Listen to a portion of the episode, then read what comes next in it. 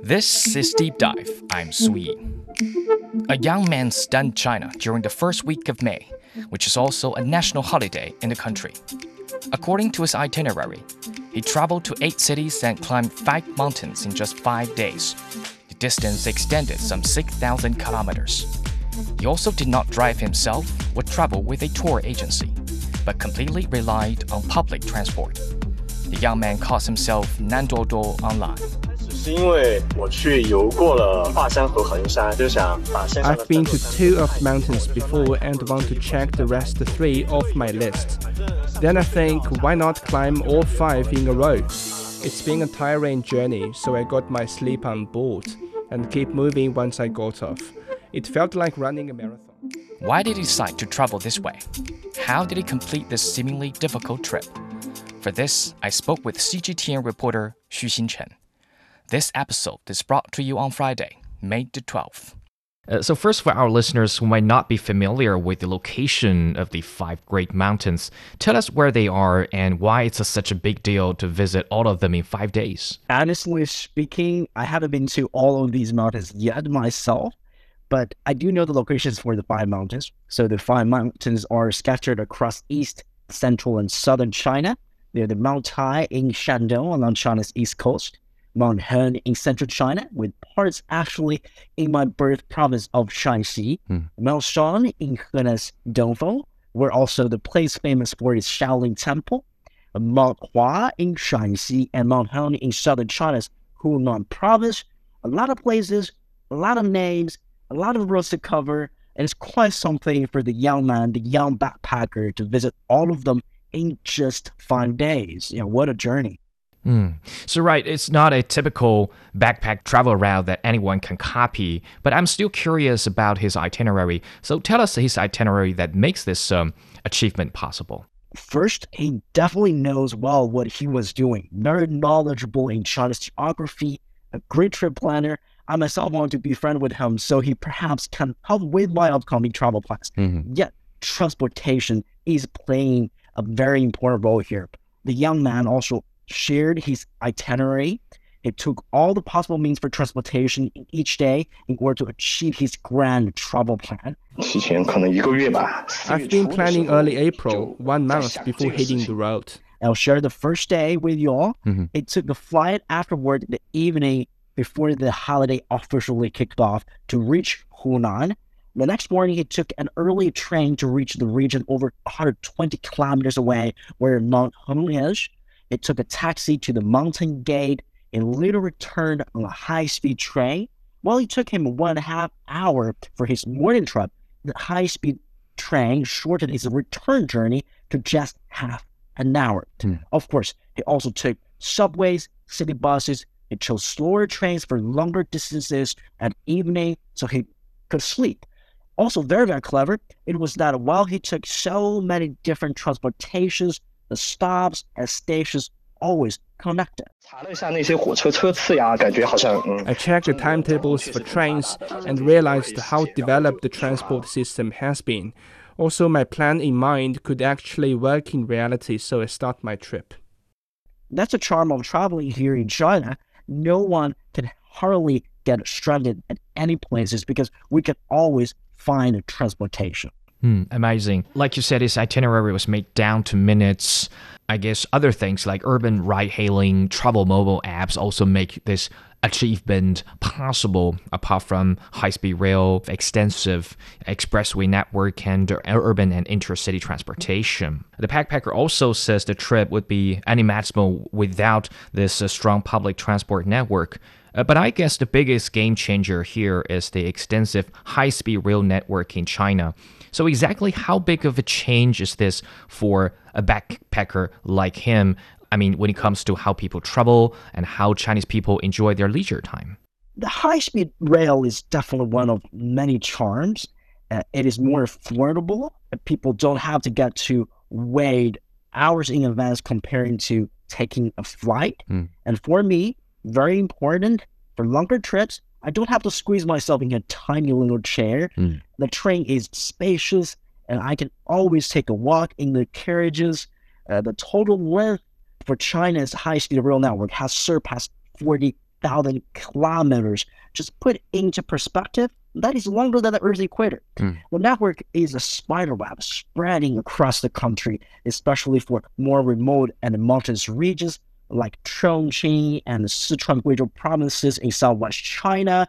And a lot of the times, it is not just for leisure, actually, faster commute for business trips as well. For example, from Chongqing to Chengdu, two largest cities in southwest China, it takes over three hours by car. And that's the more popular way to travel between the cities back then. But now with high speed rail, this high speed trains cut that time in half. Yeah, I recently heard that it now only takes seven hours to travel from Beijing to Chongqing in the southwest, and my grandfather's home. Well, I remember the whole trip used to take like two days. It's quite amazing in the southwest China. We can see the transport network across China uh, links, I mean, tourism spot and smaller towns, not just big cities. And and like you mentioned, intercity and urban transport systems are also maturing. So, from this aspect, how has the landscape of domestic tourism in China change because of the uh, maturing transport network? I just think it really depends on what part of China, because China is a vast country, Mm. and uh, for different parts of the country, they have a different method or different rhythm of developing its uh, transportation means that will really fit into the local development. For example, I lived in Shanghai for three years when where high speed rail has integrated in the region so well for neighboring Jiangsu and Zhejiang provinces, especially for smaller cities and places. High speed rail is the better option, faster and easier. I also spent a year in northeast of China. Trains have become the most important travel means. Many cities even stopped flights, Hmm. to be honest. I spent half a year in Hong Kong as well. High speed rail reaches there too. I commuted back and forth between Shenzhen and Hong Kong via trains. Very fast, very convenient, and it, actually it was quite comfortable. My family lived in Chengdu in southwest China. You know, that's where the story kind of different because southwest China is extremely mountainous, yet high speed rail is now expanding in that part of the country and also linking uh, the Tibet Autonomous Region even further uh, west. Uh, many may have also heard of the China Laos Railway. Mm. That is not particularly high speed yet, but it is an international route where they can link southwest China with Laos, and in the future, very possible to offer higher speed trains. And for during this year's Labor Day holiday, and in Shandong along the country's east coast, many smaller places become super popular, and that was made possible because of high speed trains. Mm. I was doing my coverage during this year's uh, holiday, the Labor Day holiday, in one of the biggest stations here in the country, in the Mm. Chengdu East railway station or Chengdu Dong railway station. Actually, the station saw the busiest Labor Day holiday since its establishment. Mm. That's almost 12 years ago. And the station was transporting a quarter of a million people every day during Mm. the five day holiday. And that was a packed station. And that's just the seeing the popularity and how people are becoming more accustomed to travel on high speed rails. And especially during this year's uh, Labor Day holiday. And my friends told me they have to plan their trips days, weeks ahead in advance so that they can actually get a ticket. And when it comes to tourism, it's an increasingly popular way these days among young Chinese people to travel in a packed schedule via public transport, which is called special forces style tourism, which means traveling around like a special forces trooper.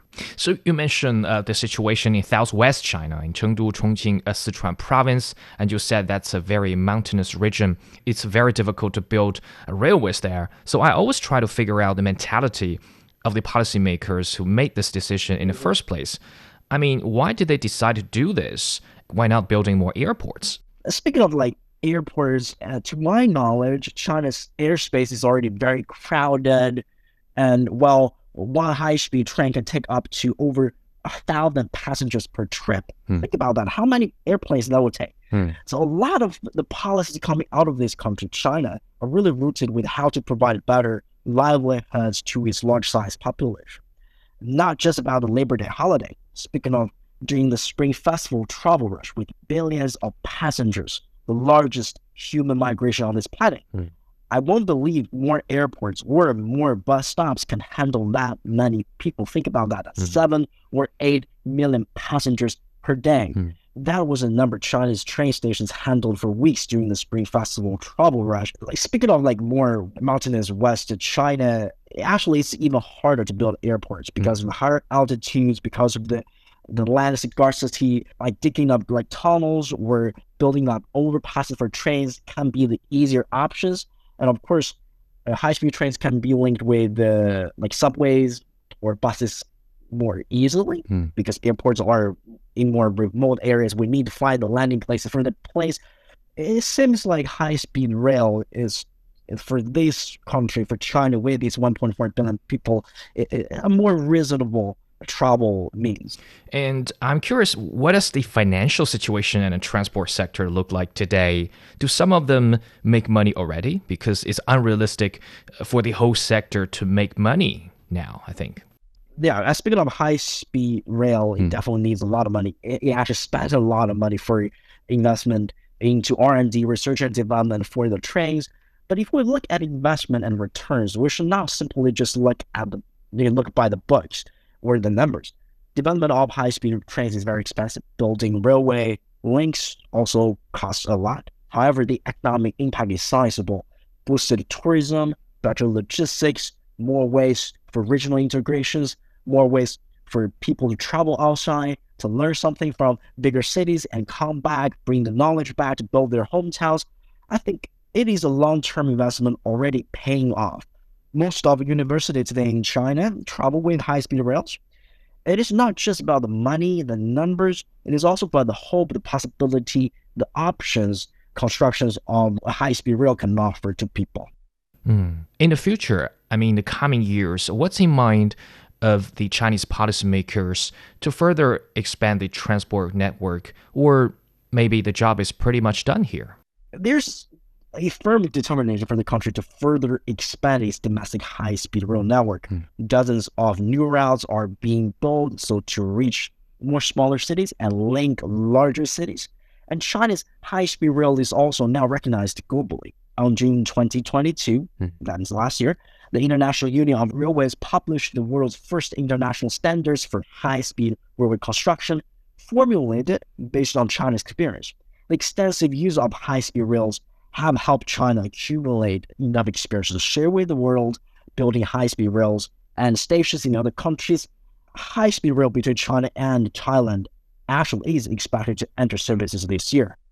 And more broadly, China's been known for its high efficiency for building things. So, but besides uh, the transport sector, the top policymakers say what they want now is high quality development, a development pattern which is kind of a different from the past. So, what's the position for basic infrastructure construction uh, in this new development phase? Absolutely. If we look back like one decade ago, China was known for how tall skyscrapers the country could build Mm. and how fast the trains could run. No longer, however, I visited many construction sites in the past year.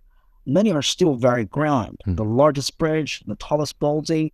But these grand structures are not merely grand. They show how Chinese engineering has been changing the livelihoods of these people. It is no longer a numbers game, I would say, but through technology and through innovation, engineers, builders here in China are finding a solution as mankind marches into modernity and green development. For example, the building machine for building skyscrapers is no longer just about how tall skyscrapers can be here in China, but how fast or how safe the work environment for the workers.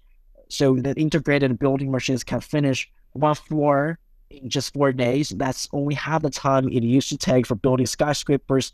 But I'll be speaking to the engineer firm behind that building machine. They're not really aiming for to make the building process faster, Hmm. but is a safer and more controlled environment. They're using robotic arms. They're using AIs, thinking about building bridges, building skyscrapers, or railway links with 5G network Hmm. on artificial intelligence. That's just unthinkable to my knowledge.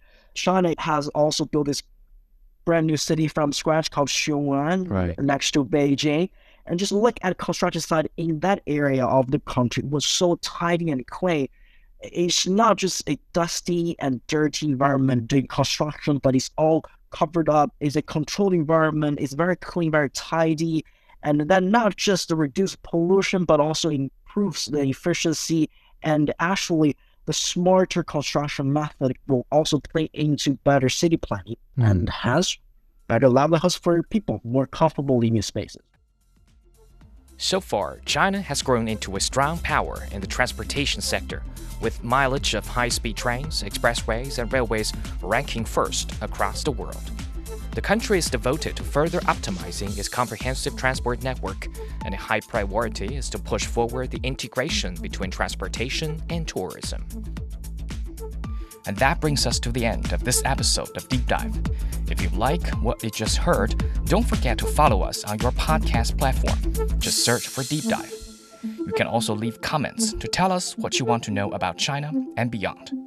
This episode is brought to you by me, Su Yi, and my colleagues Fei Fei and Zhang Zhang. Special thanks to CGTN reporter Xu Xinchen.